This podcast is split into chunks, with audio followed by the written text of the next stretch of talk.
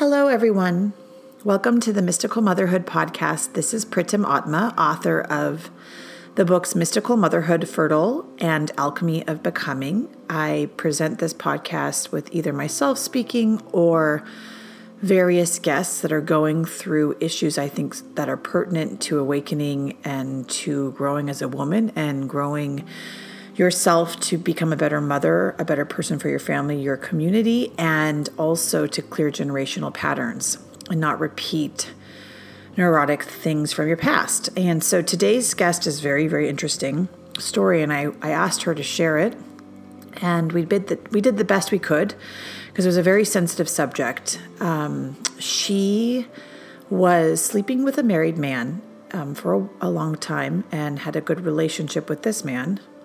And she became pregnant, and she reached out to me in deciding whether or not to keep this child because the experience of becoming pregnant with a married man's child was incredibly chaotic for her. Now, on the other side of this, her A M H level was very low. That means her ovarian reserve, her, the amount of resting egg follicles she has, is very low, and she has a very low chance of becoming pregnant. I didn't know her exact number, but usually when you have a very low resting egg follicle and the doctor tells you you have a one percent chance of becoming pregnant, um, I explained to her in her choice that, you know, if she didn't have this child, she'd have to be, you know, at, I think she's around the age of thirty-seven or so, she would have to be comfortable with possibly in the future using a donor egg. And she said that she was okay with that. I don't know if she really is in the, now, but that was my big concern is, you know, this child may be her only natural shot at, at having a birth. So there's a couple of things I want to speak about before I go into the um, conversation that we had together, which was very, very sensitive. And she did her best to explain her emotions around this. So she ended up not keeping this child. And I support her decision one hundred percent. And we talked about, you know, her regret in letting go. But we also discussed how important it is when you make a decision, you sort of don't create chaos around the decision you make. So we, we speak a lot about how we continually create chaos in different parts of our lives and how we attract that and how that's our frequency and getting out of that frequency of, you know, whatever chaos means to you. Is it anxiety? Is it constant thinking? Is it, you know, it, what what is it that you keep on sabotaging and, and remaining kind of lost and not in peace within yourself? So we talk about how, you know, when you make a decision, you stick with it.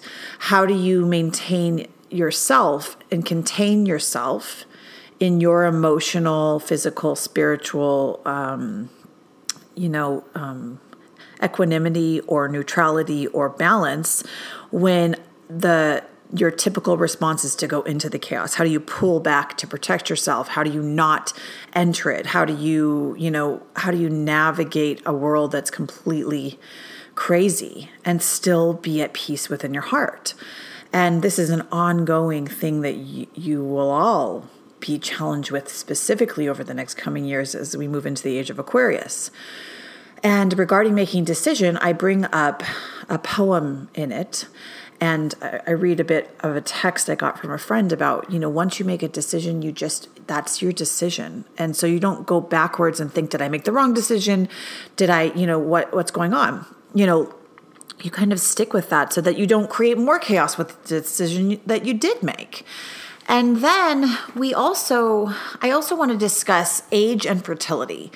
And so I work at a fertility center, and the biggest barrier to conception is for, is age, one of the biggest barriers. And there is so much misinformation out there regarding um, age and fertility. And there's so much stuff around the wellness community and people that are like, you can get pregnant in your forties. It's not a big deal. It's it's so easy. And it's it's really not. And I I love all the things around like great nutrients and great eating and all these different things. But for a lot of women, it's not so easy. And there's a lot of pain around it.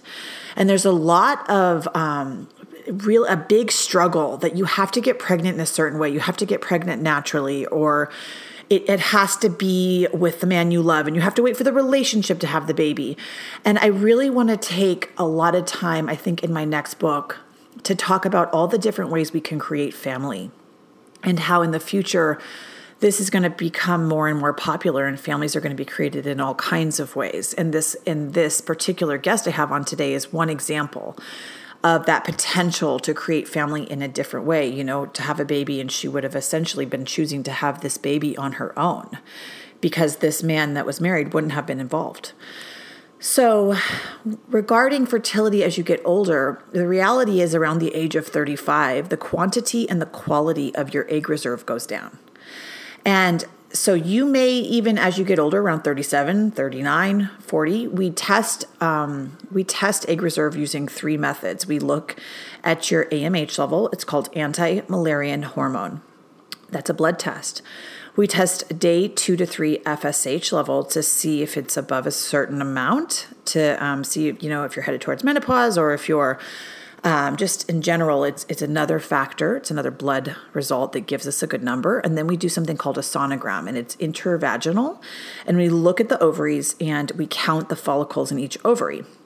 And we see, you know, how many you have. Now, let's say you have a lot of, uh, you know, a, a high reserve, and you're lucky, and that's and that's wonderful. Um, it doesn't mean that they're chromosomally normal. And so around the age of thirty-eight, your chances of conception, uh, of miscarriage actually go to fifty percent. And so each month matters, each year matters. And so when my clinic, I see a lot of women coming in, I see a lot of things, but I see a lot of women coming in around the age of forty-five and ready to get pregnant. And they're very, very surprised that they can't. And they're very, very surprised when I tell them that they're likely going to have to use a donor egg, and they're often offended, as all of humanity seems to be offended right now. But there's an offense, like, why can't I get pregnant at forty-five? And there's just no education out there. And it, it's particularly concerning because there's so much uh, misinformation in the news around um, stars or famous people becoming pregnant older. Well, I can guarantee you that these fifty years year olds or these forty late forty year olds are using either their eggs that they froze, or they're using um, donor eggs from another woman, which I'm a huge fan of. Donor eggs are basically taken from a woman in her twenties, and a healthy woman, and then they're mixed with either the sperm of your partner or, uh, you know, someone else's sperm, and then the embryo is put inside of you. And after you have a significant amount of testing by a certain age, you can take that embryo and essentially grow it as successfully as any other woman. But it's really the chromosomal normality of the embryo that matters, which I go, you know, deeply into Fertile about the, the production of the embryo in relation to consciousness. But back to, you know, different things that come up in the clinic, like a woman may be dating a man for many, many years, and then all of a sudden he doesn't want a child, and she's thirty-nine, and she was waiting to have a child with that man for six years, and then they break up, and she ends up in the clinic and she's saying, like, help me, I don't know what to do, right? There's um, women that don't want to have a child on their own, though they really, really want one. And then they wait for their partner. They find their partner maybe around the age of forty. And then the, the two of them can't become pregnant because she's forty. And maybe there's some other things going on, but age is also a big concern around it. And they come into the clinic, can you help me become pregnant? Right? So there's ways to avoid this, is freezing your, um, freezing your eggs, which even that doesn't guarantee a live birth. And there's the option of having a baby on your own, which is very, very controversial and very, very new, but happening all the time, specifically in my area, New York. It's I, there's many people that come in to use sperm donors. Um, donor sperm is very popular, donor embryos, donor eggs. Um, and if you have any questions about this, write into me at w w w dot mystical motherhood dot com. Com or w or at mysticalmotherhood at gmail dot com, because there's so much I feel like people are um, misinformed, miseducated, and I really want to take the neurotic tendency to try to control how you become pregnant and how you have a baby and take it away and have you work on your own neurotic issues, and then then by the time you have the baby, you're less neurotic as you raise it. So I feel that people tend to, to, if they're not controlling their food, if they're not controlling the drugs they're imbibing, if they're not controlling the, the people around them, then they're then control, if they're not controlling their children or putting all of their stuff onto the children, they're then controlling the process of how they think they have to become pregnant. And so I hope that my work by the end of my life takes a little bit of the pressure off of that and makes it known that, you know, um, there's all kinds of ways to have children, C-section, vaginal birth, um, breastfeeding, not breastfeeding. It's, it's, there's so, I don't want to go in the polarity of each of these, you know, having birth with, or becoming pregnant via a fertility center, or becoming pregnant naturally. It's just, how good of a person are you? Are you going to raise this child to be a better human that's going to change this planet? And what legacy are you going to leave within that? All of these other details are just your chaos. And so this story is really profound. Um, leave the judgment out the door. And Mystical Motherhood is about bringing in all kinds of mothers and all kinds of women's stories. And I so respect this woman for sharing hers and her power, learning how to take her power back and learning the way she gives it away and learning the ways that she can um, begin to love herself more fiercely, more deeply, so that she can choose what's right for her body and what's right for her future and how she can um, best grow into the person she's going to become. So I hope you enjoyed this, this um, amazing talk we had. Thanks. And if you want to buy any of my books, please go to mystical motherhood dot com. All three of my books are there, and all three of them can help you grow exp- exponentially. All the courses are there on conscious conception and ge- healing generational patterns and alchemy of becoming, which takes you through the alchemical process of change. Um, my podcasts are obviously free, and working with me is also available.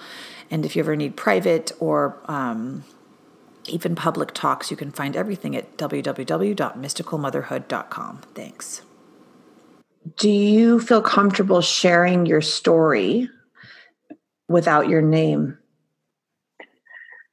I guess so. I mean, it's so, it's like, what is my story at this point?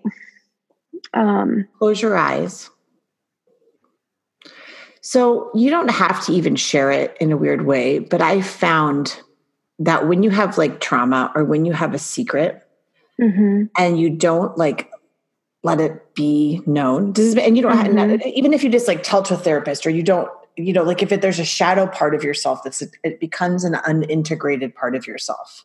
Mm-hmm. You ever feel like that? Yeah. And it's something that,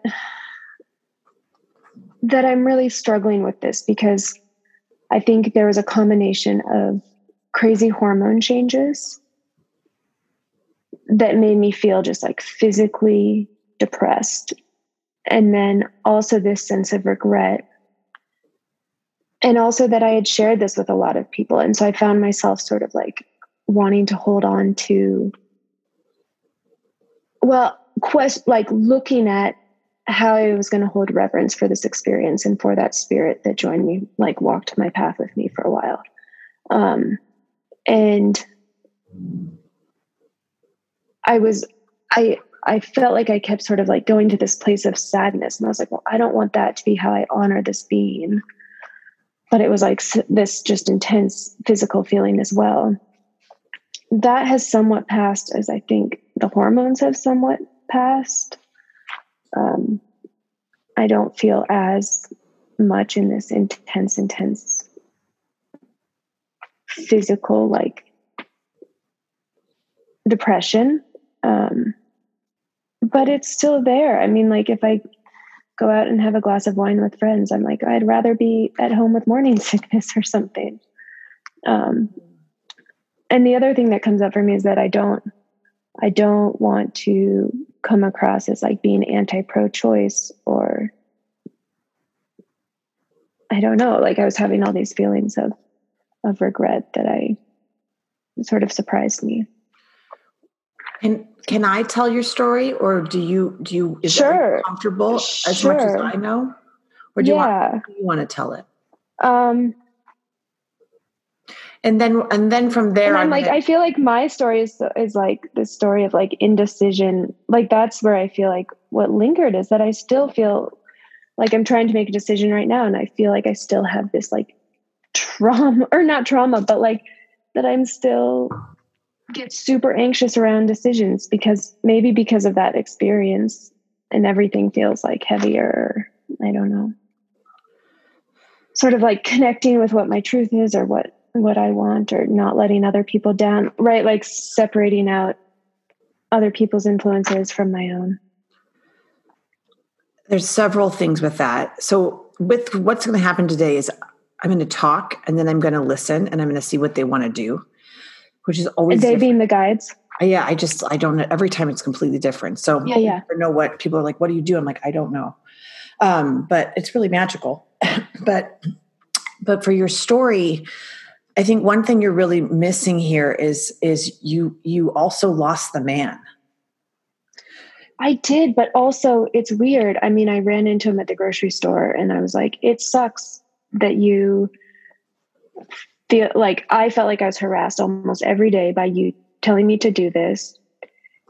And now I haven't even heard from you. So then he like came over and rubbed my feet and I'm like, oh my God, am I, am I like, I'm looking at those patterns in myself too, of like, probably not the healthiest person to seek comfort from. And yet that you're walking back into the fire. So th- may I say that what happened? And I haven't slept with him. I haven't slept with him, but I was like receiving support or I, whatever. You love him. And no, I don't know if I, yeah, I mean, we have a deep friendship. It never, it never was something that I thought would manifest or like, you know, transition into something bigger. I, I was really clear on where the boundaries were. So this man is married. This man is married. And he has a child. He has a child. And you became pregnant with his child. Correct. And then you let the child go. Correct. And I met you when that you were making the decision of whether or not to have that. And that, and part of the story that's also was important is that your A M H is very low. So the so the egg the egg physiology or the amount of resting egg follicles is low in our guest. And so she, I, I think this is a profound story because I want to talk about the indecision. Like, have you had that? So you you made the decision not to keep the baby, but you were also in a moment of chaos. Mm-hmm. And you let the people outside of you make that decision for you, not that inner knowing, correct? So you went to other people and asked for guidance, part of it, right? Mm-hmm. Or did did you do you think you created your own chaos to make that happen? I think it's both. To be honest, I think reflecting back, the fact that I listened to, ultimately it was my choice, right? The fact that I listened to people who would support me in not continuing the pregnancy. I, whatever it was that was driving it, when I reflect back, it really feel, feels like I was coming from a place of fear. Um, so much fear of the unknown. Mm-hmm. And even, even though I had been to the fertility clinic and wanted to freeze my eggs, I wasn't totally clear that it was something that I wanted to do on my own. Um, having the baby, mm-hmm. Mm-hmm. Parenting on my own. Yeah. Mm-hmm. So, um, there is a poem, I, one of my friends who listens to this podcast, she, it's so, it's so potent for our, this moment. And it's about the, I, I'm going to Lock it up again because I'm not good at poetry, but it's about the road less traveled from. So you you take mm-hmm. one road or you take the other road. And she said something really potent, and I want to actually pull it up for you because I was, she said this in a text message to me.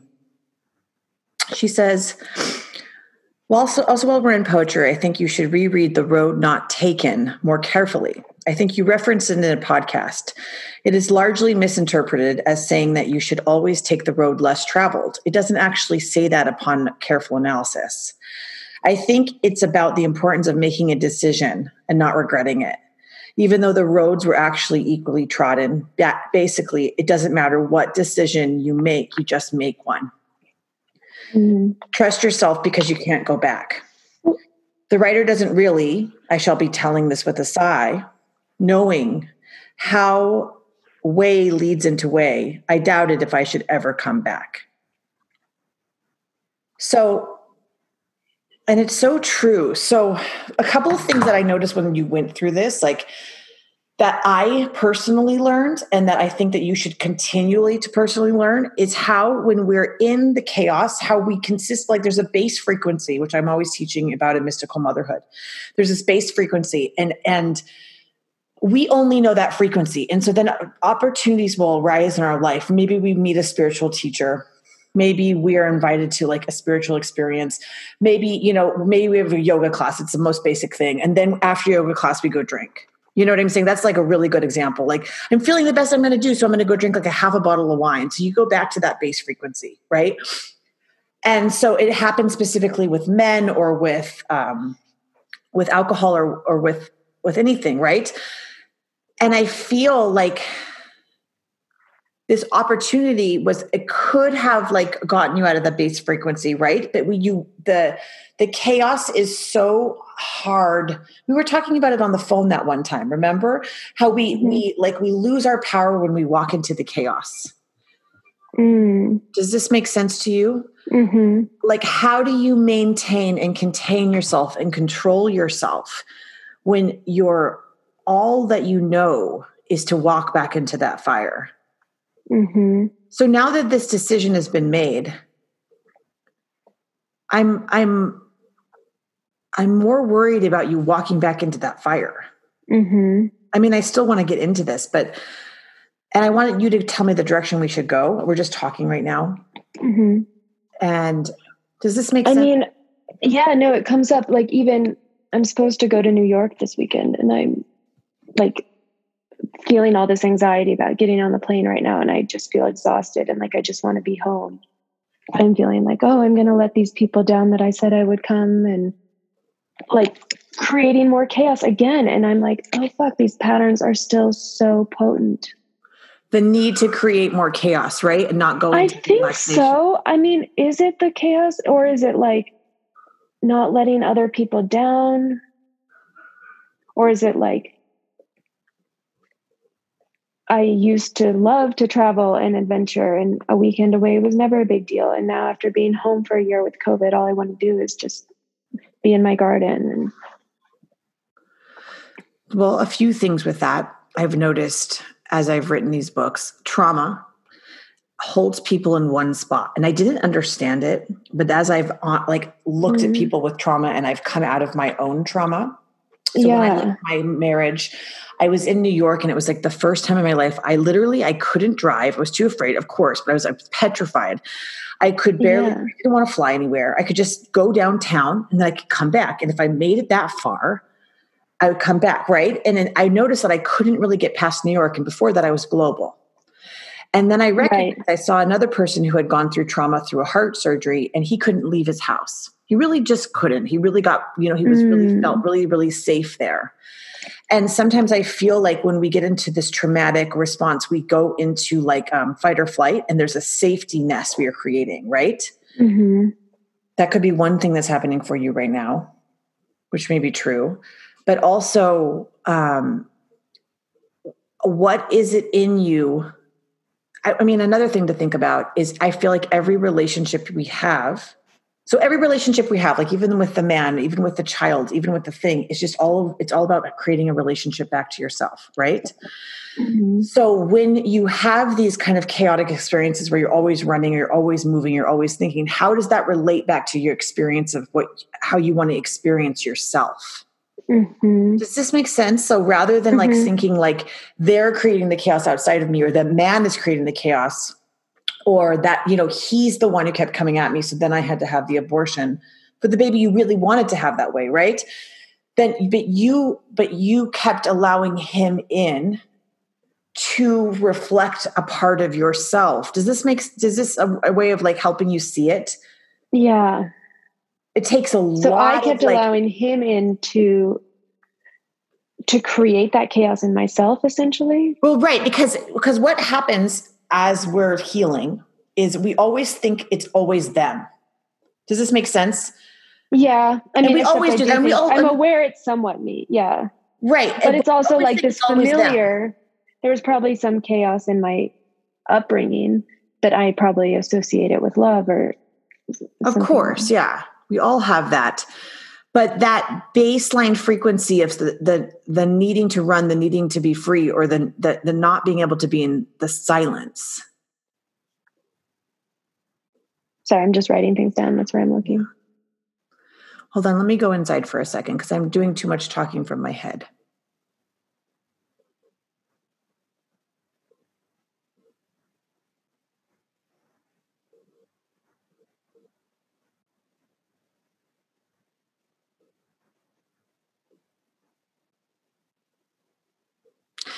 They're telling me that you didn't do anything wrong, and they repeated that four times, and I kept checking like if it was my mind saying that, and it's not. Like, you need to know that you didn't do anything wrong. And when you were going through it, you were basically the equivalent of what you were feeling was like somebody was hammering you into a coffin alive. That's what it felt like to you. And so like the only thing for you to do is to try to save your own life. That's what like, mm-hmm. that's the energy of what you were going through. Like almost like, like complete panic inside of a coffin, like somebody's nailing it down and it's the guy. And so I really want to talk about, let me see what they, what direction they want to go.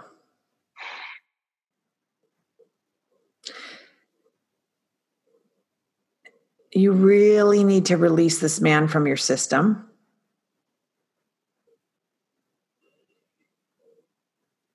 Because it's like he could take you all the way into old age and you will be that purple lady like spinning thread. And you will be alone, almost waiting for him to arrive at your house. And that, that's the kind of energy it is. Does this make sense and feel accurate when we say this to you?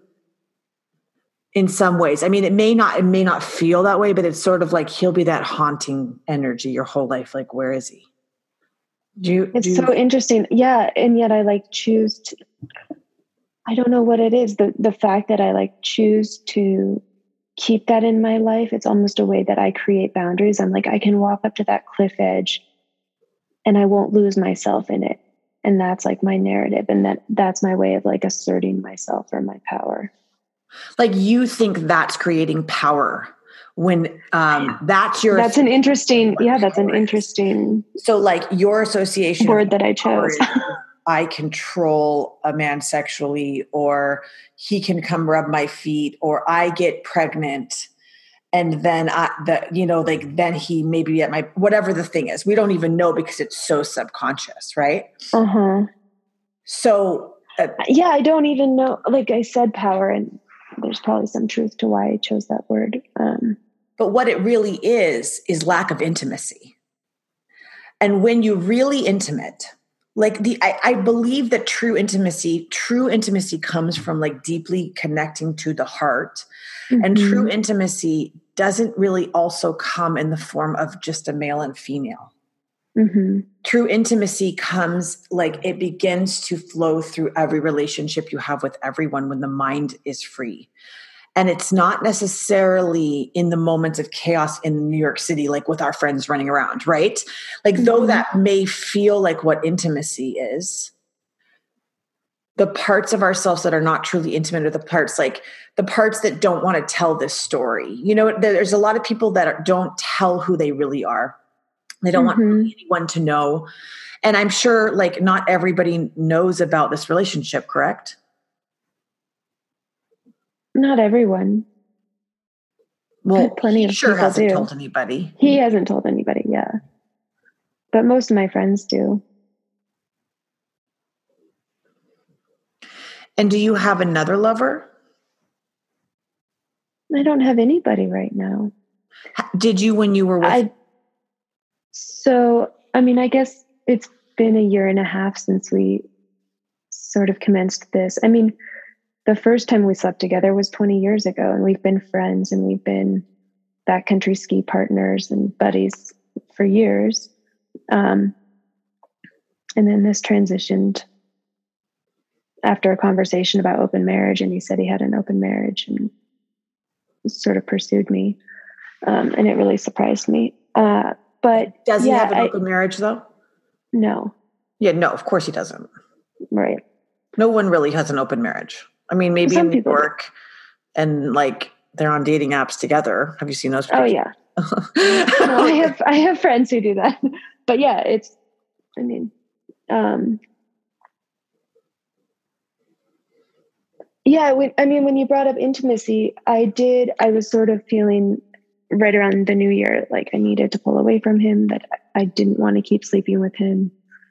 Um, that th- there was some emptiness to it. And I started sleeping with an old friend, and I think because we were so close, there was just this intense intimacy. Um, and I, after sleeping with him, I was like, oh, that's like, I remember that's what that, that feels like. And so I didn't want to keep sleeping with the married guy anymore. And I had sort of sworn off of it. And then the other guy disappeared or dropped off for a little while. And I was feeling, uh, I was wanting to have sex, whatever that represents, either like the need to feel desired because of insecurities or whatever it is. I mean, I think um, every human wants to have sex. There's nothing wrong with that, you know? Yeah. We don't make, we can't make, can't make it all into a thing, but I can tell you from my exploration of unavailable men that the unavailability is in you first, right? Yeah. And then totally. the, the self-worth is in you first. Totally. Once you begin to really let go of those unavailable men, you'll you'll you'll begin to it. And there's a great book which I've put in my Alchemy of Becoming book, and it's How to Spot a Dangerous Man Before You Get Involved. Mm-hmm. And it's like I I want you to read this book. I know. I picked it up. You got it? Did you read it from yeah. Alchemy of Becoming? Or did I tell you? No, you had told me. You told me to. Yeah. Um, anyone who's listening, I give it to everybody in my clinic. Like I'm literally like, here, take this book. And mm-hmm. it, it tells you, because we're not really taught like this is dangerous. Like we think we don't know what love is. We're like little children when it comes to these kind of things. Um, but I want you to just know about his energy is it's due. He's so dual. The person he is with you is he's... not the person he's at home. And though you think you know him, you do not. Men that do that kind of things, he has a completely secret life. Yeah. And all that's fine. And I, I just think, I mean, I also don't want to blame him. Like it's my choice to walk into that fire. And I, there was something about me that was knowing I didn't want full commitment or full intimacy or ultimately full vulnerability. That is what you can get from somebody who's not emotionally available or who's still married. And so I, I take ownership that that was my choice. And at the beginning, it, it really worked. It was like, I want to be on my own. I want to do my own thing, but I still want to love her. And, and I guess looking back, that's part of what comes up for me is I think, oh shit, he could have just been my sperm donor. Like I could have just used it for that, but it felt like so much more. There was well, so much more chaos and I couldn't see clearly. And I think part of it, it was in part the pregnancy hormones uh, and just being so, I mean, so out of whack. You have to be prepared for the fact that someone's going to be a sperm donor. It's, it's really like you have to, you know, there, it's a psychological preparedness because you had a intimate relationship with this man. And so you desire to have something more with him, actually. So there is a part of you, it, what happened with any woman is, what are you going to do now? Like, are you going to come and support us, right? You do it for I your other, other woman, right? Why not me? I know. And I don't mean to contradict you. I just, I don't know if that was really there because the time, the time it happened that we slept together was after sleeping with that other guy. And I swore off sleeping with this guy. And then one more time when I was feeling insecure and I almost felt like the intimacy of the relationship with the other guy, like made me ovulate or made me open up to this. And that it, it wasn't even his energetically or something. I mean, that's a little esoteric, but I completely hear you. And I think conception's a funny thing because it's really just your energy. And and it's really like it's really the miracle of you. And it's like, sometimes I wonder if there's even, sometimes it's gonna sound crazy. Like, is there even sperm involved? You know, like right. it's like weird. It's like a, it, I mean, there used to not be, so why couldn't that? I don't know. It's just, conception is very energetic, and the more energy you have in the moment, the more likely you are to conceive, I think. And that's what my work is all about. But hold on, let me see what they want to do, because we're doing so much talking, and I didn't know we would be doing that. I didn't. I know. Sorry. We can. No, if you want to continue talking, I'm happy. I just want to make sure that you feel that we, after we've talked, that you feel a release, you know, like this was a really heavy, heavy experience. And like, yeah, I don't know if I need to talk more. I mean, I, I mean, I, I don't know. I could talk and talk, but I also can talk myself in spirals. I th- and I do feel like I want to have a release. Like, I don't want, my stepbrother died a couple of years ago, and I felt this sadness, and it fully manifested in my lungs. Like, I got a pulmonary embolism. And so I just feel like I don't want this to take residence in my body, the grief. And what part of it are you grieving? Motherhood. My and chance at motherhood. The chance at motherhood. And mm-hmm. so I remember when I when we spoke, and, and you told me I have a very low A M H level. And I said, if you decide to let this baby go, you would likely have an easier chance getting pregnant with the donor egg, right? Mm-hmm. And you said that was fine. Do you remember? And you said, that's fine. That's fine with me. And I said, don't, and I almost think I probably said, don't forget that. Like if so, and I also said to you, uh, I'm a huge fan of donor eggs. I'm, I love them. I think they're so special, and I think they're such a great gift. And I also believe that we can epigenetically program our own children. And I think that pregnancy is pregnancy. And then sometimes people create so much chaos around the motherhood about becoming a mother, right? And I said to you, I don't want you to go back, you know, like you to, to let the baby go and then go back and actually find the sperm donor that's disconnected from the man who tried to put you in the coffin energetically. Um, if you do find a, a sperm donor, right, in whatever form that sperm donor comes, which we should talk about, just so you know, like the legalities of different ways of doing it. Um, I don't want you to like go many, many cycles at an I V F center. And then, because because I think if you took some time in about six months or even less, you would gain a lot of self-worth and self-love for yourself. Like it's almost like you can be reborn now. It's like he buried you and you can now resurrect, but you have an opportunity to not go back into the chaos with him. And I know you're likely texting with him, and I know, because it's so hard to break it. It's so hard. The hardest thing you'll ever do is, is jump timelines.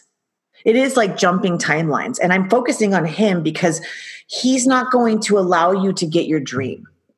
Mm-hmm. He's never going, he's one of your biggest subconscious problems of getting that goal to motherhood, right? Maybe. I mean, I feel like I'm my biggest barrier, but yeah. But you're, you're your biggest thing, but why then, like, then look, let's say if you're, okay, you're the biggest barrier to, let's say you believe you're the biggest barrier to it. How do you create the barriers around you or for, to create that, right? You've got to actually mm-hmm. physically manifest them. Mm-hmm. Right. So one of the physical, the ways you physically manifest them is you maybe, you know, stay in physical contact with the man that you could have, you know, like that, it didn't work out with, right? Mm-hmm. Um, there's so many ways that we do that. There's so many ways we walk back into the fire. But this, after this, there's no other way you could possibly get burned. You pretty much got burned the worst way, other than the wife will find out. Do you know what I mean? Like, then he gets burned. Mm-hmm.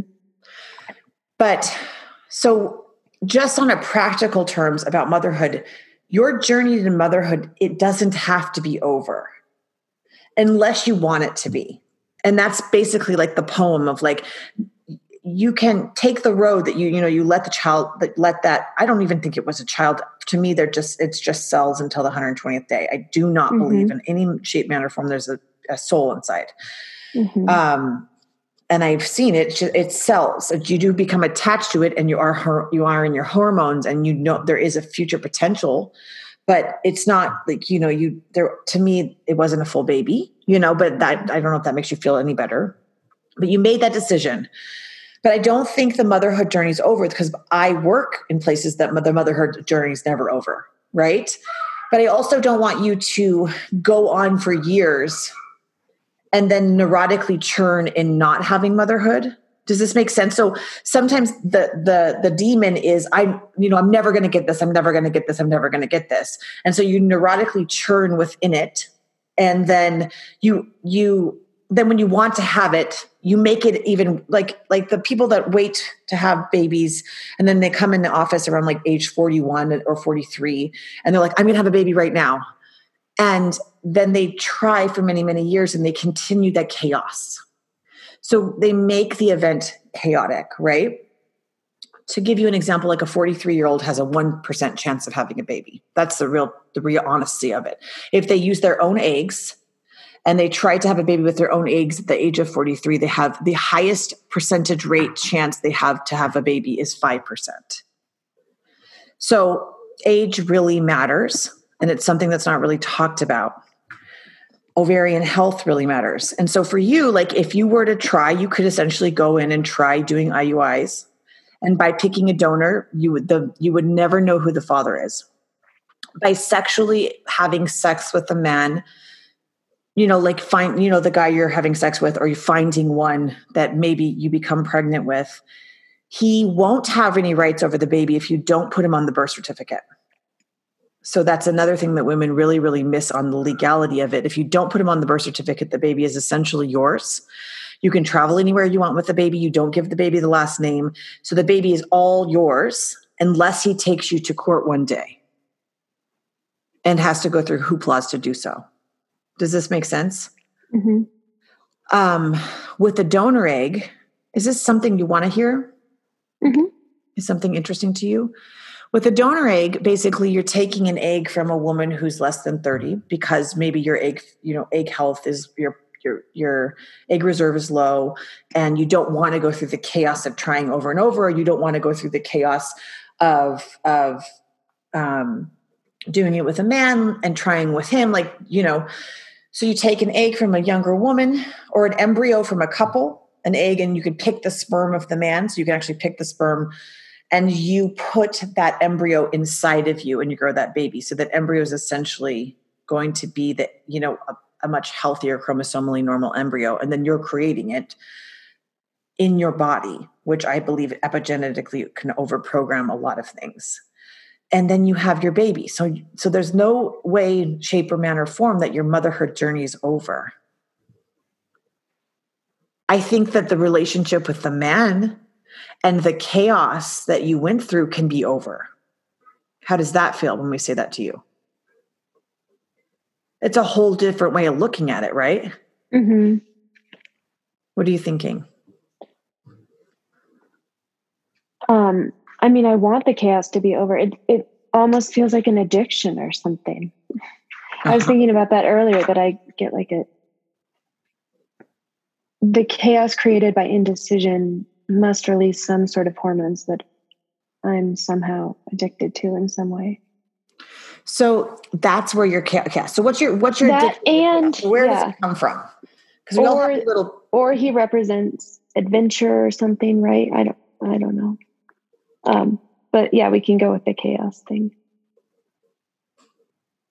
So when you feel chaos,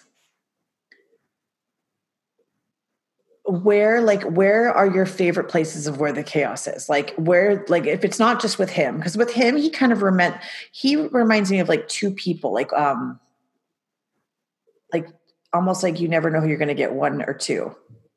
Huh? Does this make, I don't know. So, so when you're taught, like when I look at his energy, it's like, you don't know who you're really going to get with him. It feels like, I know he, it's like, Because it cl- clearly when you were, when you became pregnant and he responded in a way that was unusual for you, he became an entirely different human, right? It felt like it. Right? Yeah. He was going through his own like, oh shit moments of like, the repercussions of his actions. Yeah. But he also, I don't know. It's, I feel like he never had to deal with the repercussions of his actions. It was all on me. The sadness is on me. He's like, I feel sad. I think about this three out of every five seconds. That's a lie. You know, we cried about it. He cried about it. And I'm just sort of like, yeah, but you're not, you're not dealing with any of the repercussions of it. Like, it's not affecting your future. Like, you got off scot-free. Your wife didn't find out. Um, I mean, I definitely verbalized all that and, and, and could, could see the instance. I mean, you know, knew not, knew not to fully believe it. Is your mother married? No. What age did she get divorced? Mother. My mother's story is interesting, and I think it's kind of what I'm carrying. Yeah, um, I, hear, I feel that. So what age did your mother divorce or leave the dad or whoever? My you, dad? Yeah.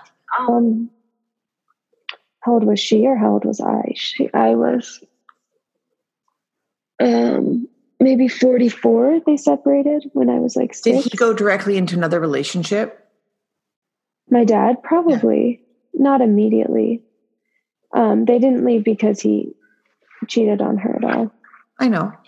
Um, but then she remarried, and that is why she got divorced the second time. So she... Um, oh, because she, she was cheated on. She was cheated on. Okay. Mm-hmm. Which I think is why she was always, like, really protective of me in this relationship, and, like, you got to get out of it, or... Oh, so you're playing out the thing of the mom. Okay, because it's like that keeps going back to your mom in my mind's eye.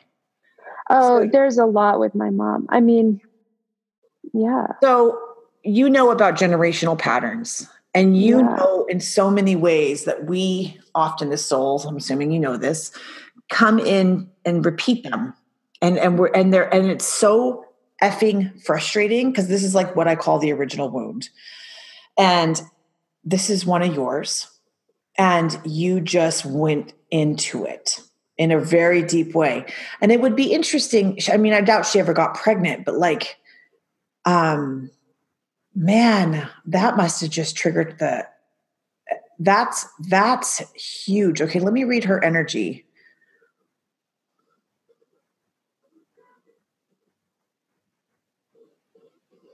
She has a deep sadness for what happened with you. Though I don't know if she's even telling you that. I had to pull it out of her.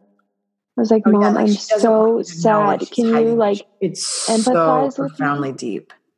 And she's like, I can't carry that for you. And I'm like, Can you, are you at least sad about this? She's like, yeah, I am deeply sad. I'm like, then can you show up and hold that space with me? I mean, her emotional vocabulary is definitely limited, and it It makes it challenging for us to communicate and connect. Um, the fact that she's the one that drove me to the abortion, I like feel triggered around, almost blame her, or, you know, I don't blame her, but want to for not seeing my anxiety around it and choosing to turn the car around, or, um,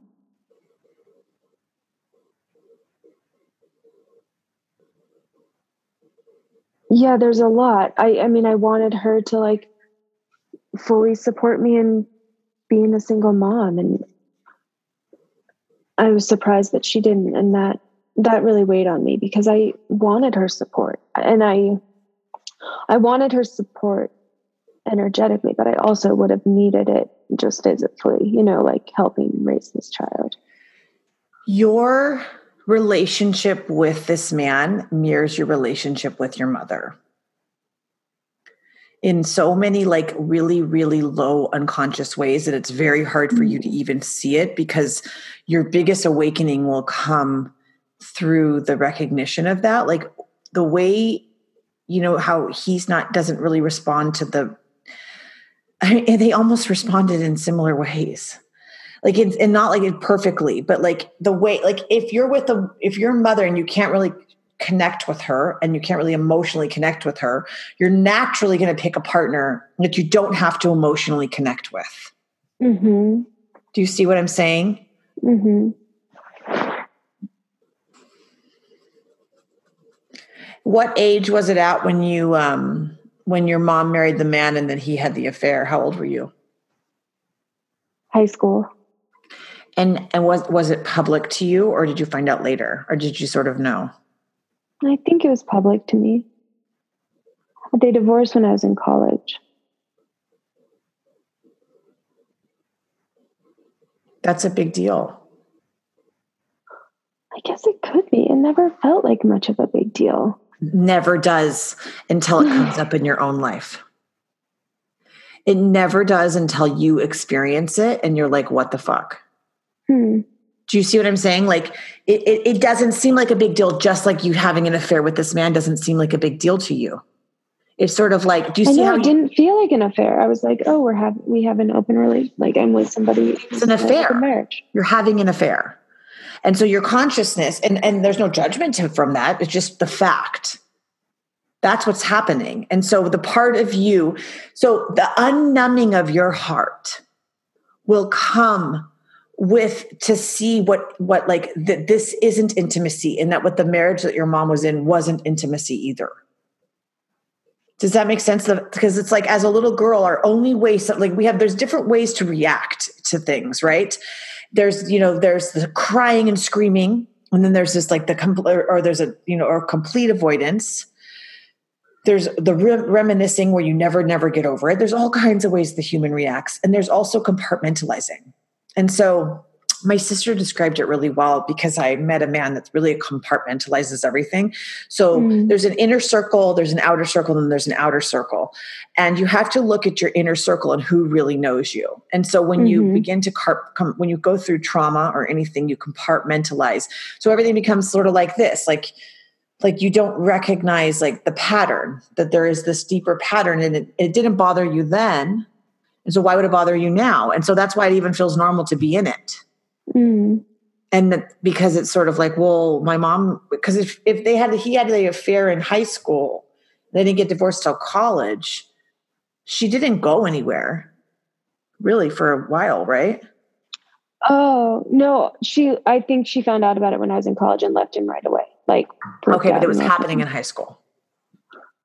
I think they got married when I was in high school. I don't know if the affair was going on then. Mm. I was so in my own thing. I mean, I, I don't know. I mean, in terms of, yeah, I think it could be tied to that. I also, like my last big seven year relationship. Um, I guess he never fully had an affair, but it was always feeling like he was having a try, like wanted to have affairs or interested in other women. And ultimately that was why I left. And so, so that's a flip. My reflection, that's what comes back to me, is what am I doing in seeking this out by being that other woman? Am I like trying to hold that, that power, or am I trying to understand it more? You're trying to understand what drives it. Mm-hmm. You're flipping it on it. And consciousness is so, mm-hmm. so, so interesting in that way. Like, because you're you're almost on an urge of like, I mean, you can look at it so many ways, but we but from the moment like we spoke, it was sort of like I, I lost the first thing you said to me when you had that abortion is you said, I lost my power.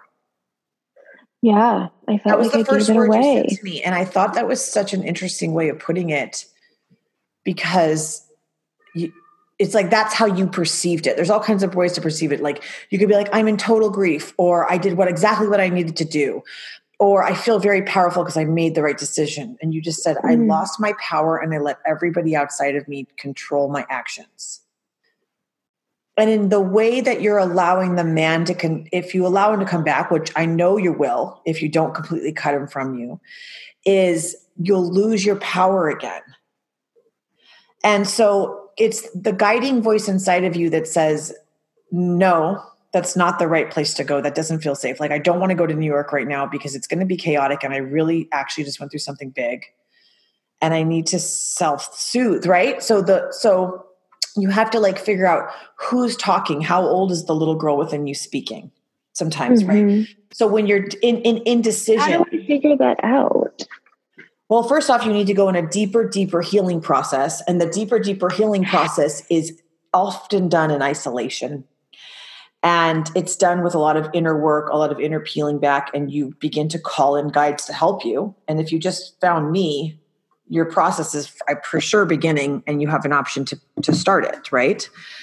And everyone says, oh, I think I've done a lot of work. Oh, come on, right? So there's always more to do. And sometimes with the, so with the level of indecision, when I read your energy, it's like uh, the little, like the part of you that like, is still playing, like part of you is like, I want to be a mother. So there's the, what they're showing me is there's, I don't know what the stages of development are, but like the, the maiden, the mother, and the crone. And it's funny because I saw you as the crone still looking towards that man in the beginning. That was a vision of part of this, right? Oh the God, maiden, I hope not. The crone. You are still the maiden, urging to go to the mother with the crone haunting you.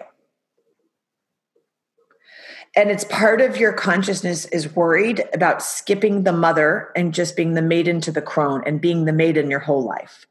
So when you're in that moment of indecision, it's like you haven't matured in, and the mother can be in so many forms. It doesn't have to be in motherhood. It could be like you fully go into your midwifery practice and you take that on as your power.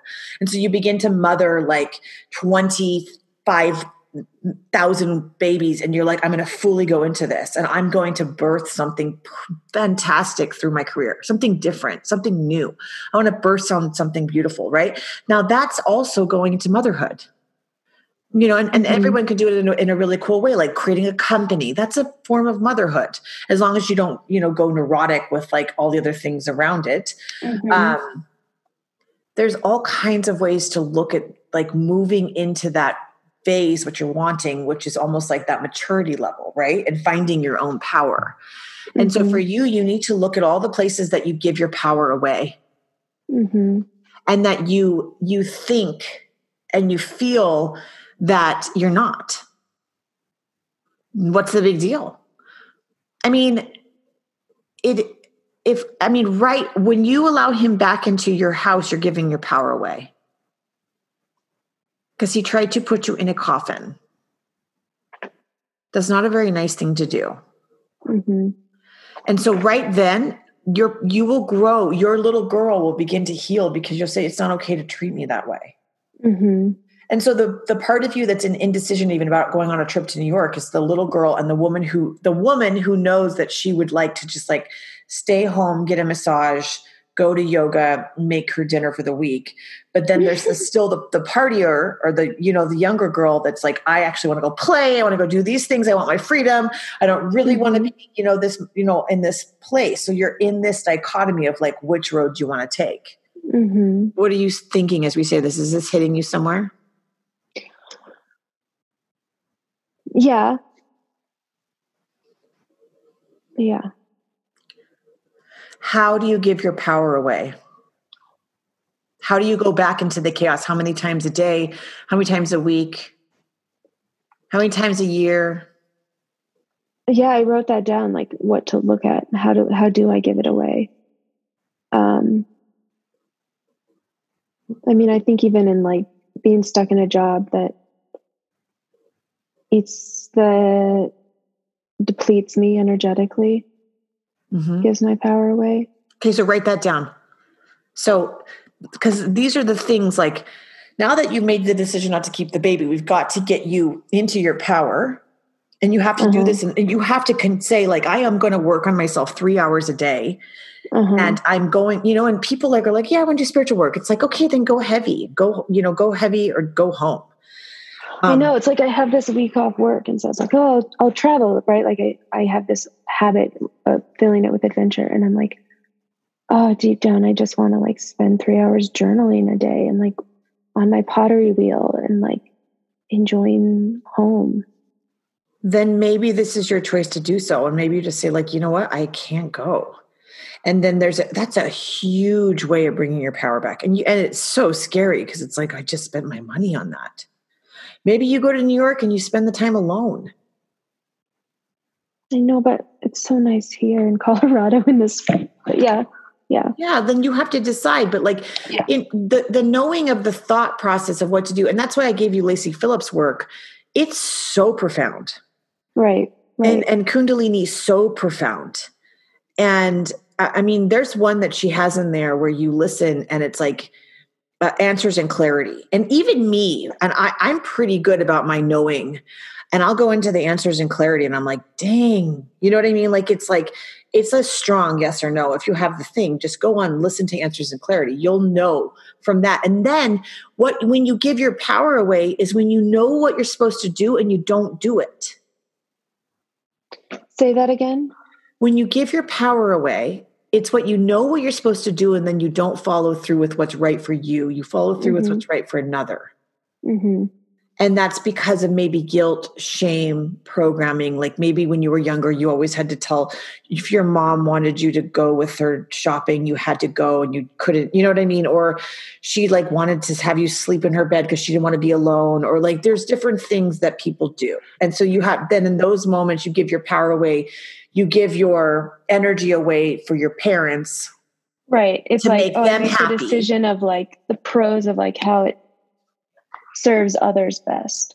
Yeah. And so then like who is most benefited by this action rather than like just me. But I think that is old patterning. I mean, I think that's like, and that's codependency. Partly why people go into nursing or, you know, but growing up, my mom was an alcoholic. So it definitely, I have that patterning of, of that inconsistency that like, I just have to, um, I don't know if it's people pleasing, but something like that. Well, you're just trying to get their love, and it's a lot easier for you to be with a man that's completely unavailable because that's what your mom did was. Like she's available sometimes when she's sober and she's there, but then she's not available other times. And she's still the same way because that's her baseline frequency. And the only way for you to change this in your life. And so like, basically, if you would have had that baby, you're basically walking, you were walking, you weren't prepared to change that baseline frequency from where you were. And that's why you felt like you were getting into a coffin, right? But your mm-hmm. motherhood journey is not over unless you want it to be over. Mm-hmm. You can still have a baby. Totally. And, and the other thing that I'm focusing on right now, I mean, yes, I'm proud. Like if we think of that, mother, maiden, crone, um, linearly. I feel like even just being pregnant, I was having that experience of mothering, and and not that I'm like taking ownership that I stepped into that really important role of motherhood, but I feel like I had a taste of it, and that I feel committed to even like mothering myself um, as part of this transition or this grief process that I'm going through. And when I was pregnant, I loved even just like food choices, like what serves me and the, and the little spirit. Um, and that was what I missed so much, was this like higher purpose almost. And that, and so not having that, the future felt really empty. Um, and so I tr- have been trying to shift my narrative to still hold space for that purpose of like mothering myself, and, and that I'm worth that. Um, and that ebbs and flows, you know, in terms of being able to actually do that. But well, that's, that's the journey I'm on right now. That's the mothering yourself is, is the journey to the, the mother role. Right. And so most people have a baby and then they then the the, the freak out's going to happen unless you have some amazing mother and you're totally prepared and you're a really balanced human. Basically you move in, this is why I wrote my books, is you move into motherhood and then you're like, oh my God, I didn't realize how much I have to heal. Mm-hmm. Right. And so if you do it before you're a mother, which this child may have triggered you. So this child has a high potential of coming back, especially if we do it the ways we talked about. Mm-hmm. Um, And you will have that space that you walk into it in an entirely new frequency if you do the work for it. So what might have happened in a total chaotic way may bring a general peace to your life if you choose to take that option, that specific road toward, forward, right? Mm-hmm. So when I say the indecision comes from like actual age age gaps within you, and this is also in my books, particularly Fertile, and also Alchemy Becoming, it's really, really in there. And but until you go through it, you can't really understand it. But it's, you have these traumas at specific ages. And so you basically have glitches in your system. And then when you're in the indecision, or you're in the moment of like going back to the guy, or you're in the thing, the chaos, you're glitching. It's like mm-hmm. basically like a glitch in a tech, techno- like mm-hmm. you're a piece of technology and you glitch back to age fourteen. And so like, you can't decide if, how old am I? Like, am I, am I thirty, you know, thirties, or am I, am I fourteen? Am I thirties? Am I fourteen? Right. And then the real wholeness, when you go moving into wholeness, and you move into the heart center, is you, you become your age, or you become ageless. Mm-hmm. And so you have to, when you begin to mother yourself, you have to go back into all those ages, and almost like, would you put ice, icing on a cake? You have to mother the little girl within you at the ages that she was so deeply hurt, so that those little girls don't need to be fed first. Mm. Because those little girls, they always want to be fed first. They live in your field. And they're mm-hmm. going to look at the guy in front of you and be like, you don't love me because you're going back to your wife, right? But they're fourteen. It's like, no, mommy, you don't love me because you're picking the alcohol over me. So mm-hmm. the little girl sitting in front of you, almost like a projective experience. And you're only seeing the man in front of you as your mother. Because, and, and, and that's your field of consciousness, because you still have such subconscious gunk that hasn't been healed. You then experience him as your mother, and you're always going to try to get love from him. So you're not going back to him because you love him. You're going back to him because you want your love from your mom. Mm-hmm. The little girl is looking to be healed, and she needs to be fed first. Mm-hmm. Does this make sense to you? Mm-hmm. Or am I going over your head right now? No, no. Okay. So the work is reprogramming all those years, and there's meditations you can do. There's, you know, there's so many things out there. You have to pick your modality. I hope you enjoyed this podcast and learned a little bit from someone else's story. Uh, if you want to purchase any of my books, please go to w w w dot mystical motherhood dot com. All of my books, Alchemy Becoming, Fertile, and Mystical Motherhood, in every single course, and how to work with me privately or in possible groups, is on my website. You can email me there, and all of the links are below. If you like this podcast, please leave a rating. It really, really helps. Thanks so much.